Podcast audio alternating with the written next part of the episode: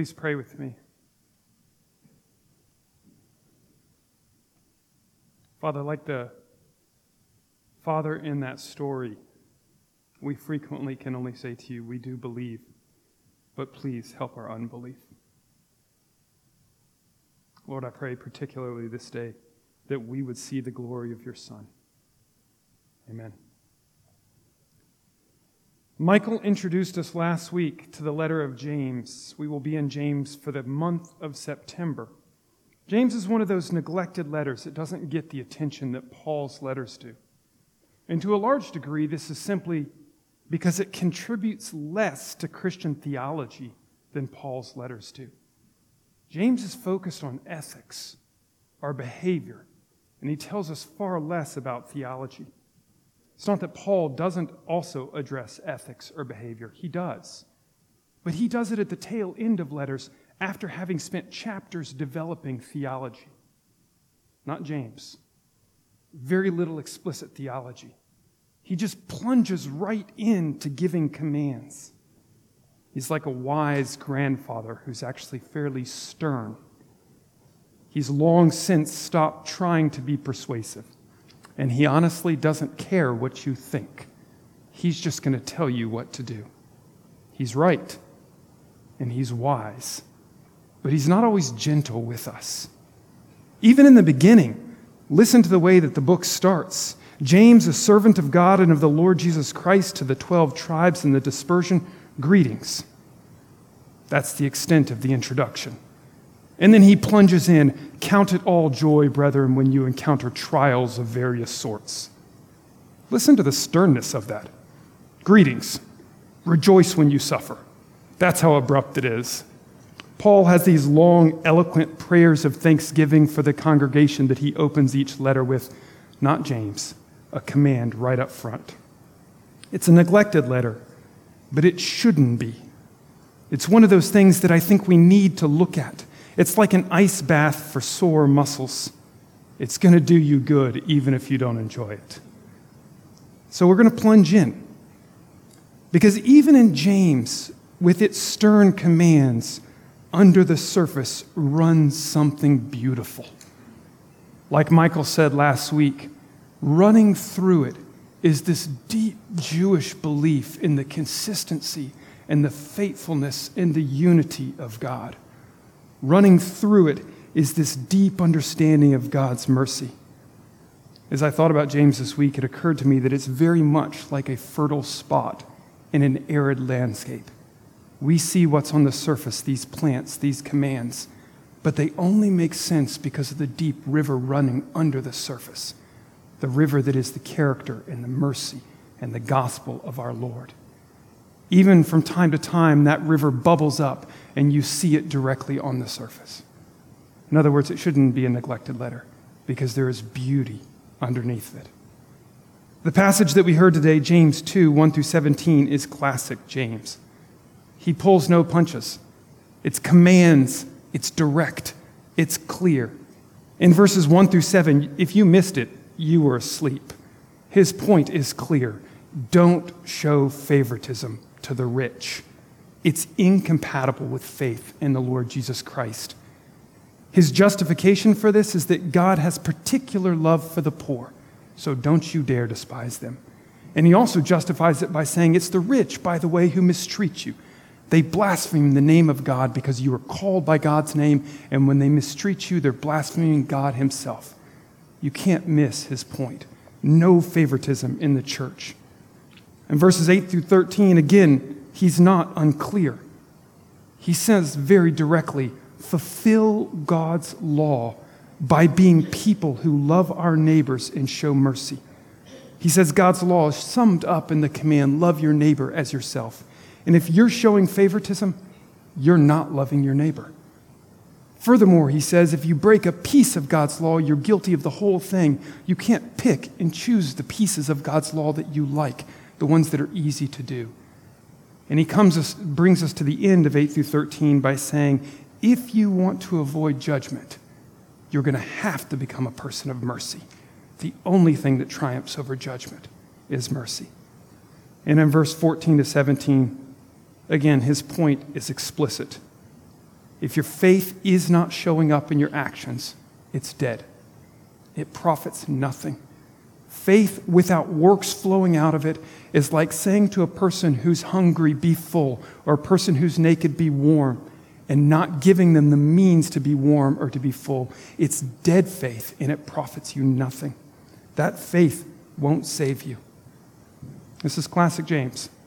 That's how easy it is to sum up the passage. It's in your face. He pulls no punches. It's bracing. It's absolutely clear. He's the wise grandfather who stopped beating around the bush years ago. My grandmother used to say that when you get to a certain age, you can open your opinion box whenever you want. She did. Both say that and open the box.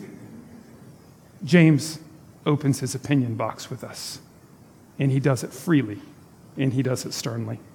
If you think you believe in Jesus, he says, But, you, but if you treat the preferential, the wealthy preferentially, you're deceiving yourself. Your faith isn't actually in the Lord Jesus. Your faith is dead. You're headed for judgment. It's stern. It's stern. Courtney and I actually saw this passage literally acted out a number of years ago. A number of years ago, we attended a church where everybody in the church had a great deal of money. Sort of place where when we first showed up, we quickly realized we need new clothes. In fact, I think we might even need new haircuts to attend this place. Yeah, Courtney bought pearls. My nicest coat and tie in this church made me the worst-dressed guy in the church. You know, you know the sort of place. One Sunday, midway through church, at the doors of the back, a man appeared, a homeless man. He was dirty. He was disheveled. He was disoriented. He was standing there at the back. This is mid-sermon. And a couple of guys get up from the church, and I cringed inside because I knew what was going to happen. You know, they go to the back. They politely escort him somewhere where he won't be seen, give him a little bit of money to ease their consciences, and then move him on his way. Get him out. He smells. He's filthy. I cringed when I saw them get up. I knew what was going to happen. But I was so wrong. I was so wrong because those guys went up and they got him. And they brought him down the side aisle. They shifted people over for him. And they sat him right here, right up front. And they invited him to be a part of the congregation. And after the service was over, people clustered around him. They wanted to hear what was going on. They wanted to hear his story. They wanted to help him. It was beautiful. It's exactly what James is encouraging us to. These wealthy Christians that I had this stereotype of, who showed genuine mercy and care for this poor man who stumbled into the congregation, a man despised and forgotten by the world. This is what the church is supposed to do. We're supposed to be people who show absolutely no favoritism. We're supposed to be people who show no partiality. The rich are not supposed to get more privilege in the church. Their voice isn't supposed to count more in the church. When we show favoritism in the church, in James's words, this is verse four, we become judges with evil thoughts. We put ourselves in God's place. He alone can judge. And we've claimed a standard, a sinful standard of judgment, to judge by the externals and the money rather than the way that God judges by the heart. We've placed ourselves in God's place, and we've chosen sinful criteria, and we've said we are the judge rather than God. And God is the God who looks at the heart. We're not listening to his standard of judgment if we show favoritism for the rich. We're creating an evil system, evaluating people like the world. The church is supposed to be the place where it does not matter if you're wealthy or if you're poor. The church is supposed to be the place where the standards of the world do not mean anything. But as one commentator on this passage said eloquently, money still does the talking far too loudly in Christian circles. And where and when it does, the glory of Christ departs. There have been many instances in the history of the church where someone's status, status in the world, mattered more than their heart before the Lord. You see, fallen society treats the wealthy as more important.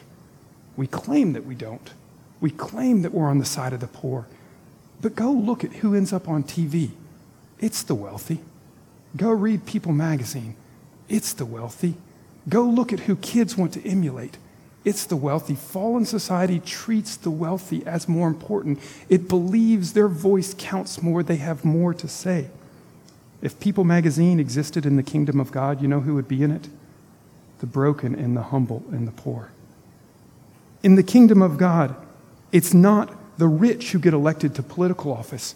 It's day laborers and shepherds who are given authority in the kingdom. It's shocking how flipped upside down the whole system is. It doesn't take money to come to a position of authority in the kingdom of God.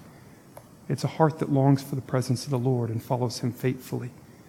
In the world, the people who get invi- invitations to the fancy parties are the ones with money and status who increase the status of the party by their presence, by their glory.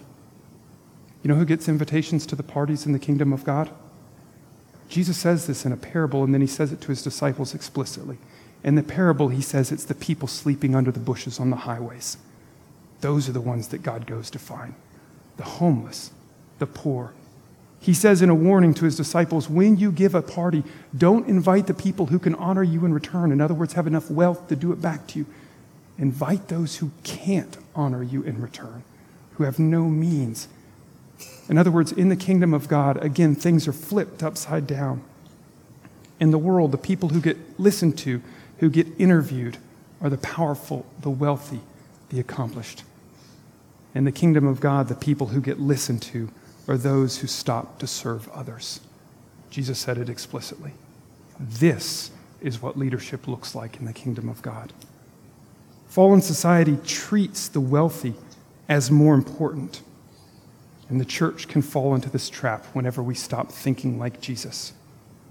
The reality is this, that Jesus has particular love for the poor. It's what James says in verse five, and he's not making it up. This is all over the scriptures, that God has particular concern and love for the poor. It's not that they're all good, and it's not that all of them will end up saved, and it's not that there aren't faithful, wealthy Christians who love God. James has actually already acknowledged that in chapter one, that there are wealthy Christians who love God. But God's bias is on behalf of the poor, and he regularly warns the rich not to trust their money. This is almost offensive to us in our society, but it's all over the scriptures that he loves the poor with this particular special love. He warns the rich because it's so easy when we have money to think that we are self-sufficient and we don't need God. It's so easy when we have money to think that we are better than those around us. It's so easy when we have money for it to become our God. And so God warns the rich, don't put your trust in those things. And he says to the poor, I love you. I love you and I will take care of you. Like I said, James is the wise grandfather who doesn't necessarily care what you think, but is going to tell you the truth, the truth that you need to hear. And if it makes you squirm a little bit, join the club. It's bracing, it's stern, it's wise. James isn't interested in letting his disciples believe the lies of the world. He doesn't care if he offends, but he is not interested in letting his disciples believe the lie that money makes you more important. And he is not interested in letting his disciples treat those with wealth as more important. The truth is too important to James, and so he tells you like it is. But I said that underneath the stern commands of James runs this beautiful river. Under the surface, there is this river that is the gospel, and his perspective on this issue only makes sense because of the gospel. Step back with me and think for a second. If the gospel isn't true, then by all means, treat per- people preferentially based on your wealth. Use whatever means you can to get ahead in life because it's all that counts. If the gospel isn't true, James's perspective don't make, doesn't make sense. But running underneath what he says to us is this deep, beautiful river. And I want to step into that deep water with you as we close. I want to step into it just by meditating on the very first verse. James says, my brothers, show no partiality as you hold the faith in our Lord Jesus Christ, the Lord of glory.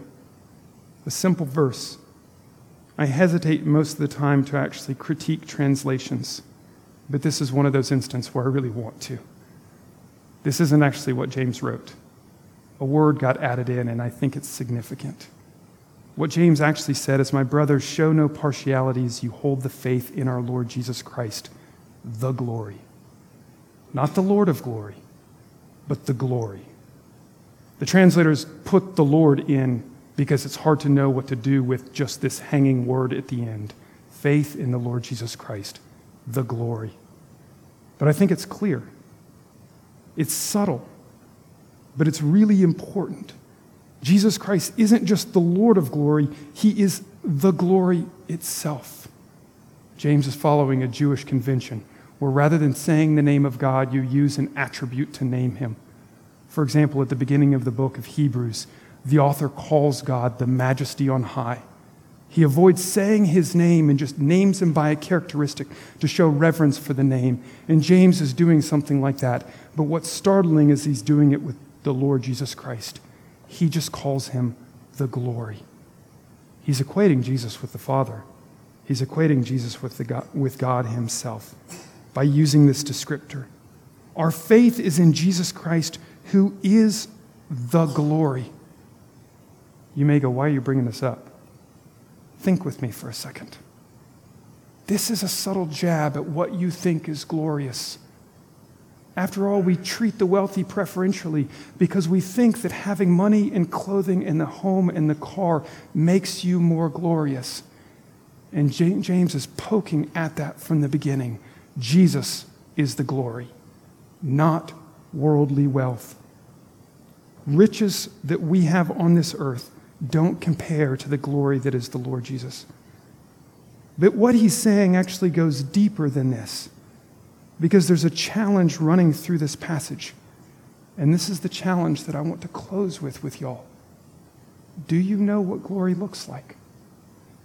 Do you know what glory looks like? Are your eyes tuned to the true glory that is Jesus Christ? Or have they been confused by some other glory? James, by the way, could challenge us on this because he missed it. Remember, James grew up in the family of Jesus? And you know what's startling is that James didn't believe in Jesus during his lifetime. He didn't believe in Jesus till the resurrection. He missed the glory that was Jesus Christ. And this is why he has the authority to challenge us on this. He missed the authority that was Jesus Christ because he himself saw Jesus' humility and frailty and humanity. They grew up together. He saw him working with his hands dirty, his clothing unwashed. He saw the humility of the Lord Jesus, and he missed his glory. James looked at Jesus and thought, this man has no glory. And he's still thinking in the way that the world thinks about what true glory is. And so he challenges us on this. He reminds us that Jesus Christ is the glory. The answer that Scripture gives, if we were to say, so then what, what is glory? What does glory look like? If we were to step back and ask that question, the one that James is almost sort of subtly encouraging us to ask, the answer that Scripture gives of what glory looks like turns everything that the world believes about status and glory upside down. Because we know that Jesus' glory is seen in the fact that he was willing to humble himself. Let this sink deep into your hearts. His glory was seen in the willingness to become a servant. In fact, the very reason why James couldn't believe in him was his glory, because his glory was the fact that he was willing to become like an ordinary person. Dirty hands, aching back at the end of the day, no fancy foods, a bed that's stiff. His glory was in the fact that he was willing to submit to the Father, that he willingly set aside status and position. His glory is in the fact that he was willing to take the lowest place, that his love for the sinner, his willingness to eat with prostitutes and tax collectors, his love for children, putting them on his lap when his apostle, the apostle said, no, no, no, no, no, you're too important for this. His glory is seen in his lowliness. His glory is seen in his humiliation. If we're to go to the very bottom of this well that James is opening the door to, throughout the Gospel of John, Jesus calls the cross his glory, his glorification, is in his death. And we sanitize it and think of it nobly. But the Son of God, humiliated, beaten, dying as a criminal, mocked and despised, spat upon, that is his glory. That is his glory. Like I said, we need to get our eyes tuned to the right glory. And that's what James is calling us to do. Because you can't gaze at the glory that is Jesus Christ broken on the cross and call that glory and then turn and look at someone with a big bank account and a nice home and say, and that also is glory. The two are incompatible with one another. We end up being self-contradictory, literally double-minded, if we call the one glory and the other also glory. Michael reminded us last week that James cares a great deal that we're not double-minded, thinking two things that are contradictory, trusting and doubting at the same time. And this passage is a subtle working out of those ideas. James is reminding us that true glory looks like the Lord Jesus on the cross. It does not look like bank accounts, homes, cars. This, by the way, is why it makes no sense whatsoever to treat somebody with the world's vision of glory as more important in the kingdom of God. If glory truly is revealed by Jesus Christ, suffering and humiliation on the cross, everything is flipped upside down. Everything is changed. All of our values have to be undone and remade in light of this new thing that is glory. His true glory was his willingness to suffer for us.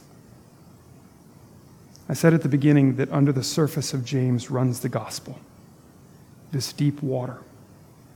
And there it is. Because the glory of Jesus Christ is that he was willing to suffer for you. The glory of Jesus Christ is his willingness to suffer for your shame. Think in this. In your deepest places of need and brokenness, he said, I will step into that place with you and suffer there for you. And that is glory. God himself saying, I will be with you when you are broken. I will be with you when you are shamed. I will be with you when you are dirty. This is the glory of the Lord Jesus Christ. And this is what James is hinting at us when he calls Jesus Christ the glory. So don't despise the gift that is God's glory, a gift given to you. Don't despise that gift by turning and saying that the world's vision of glory means something.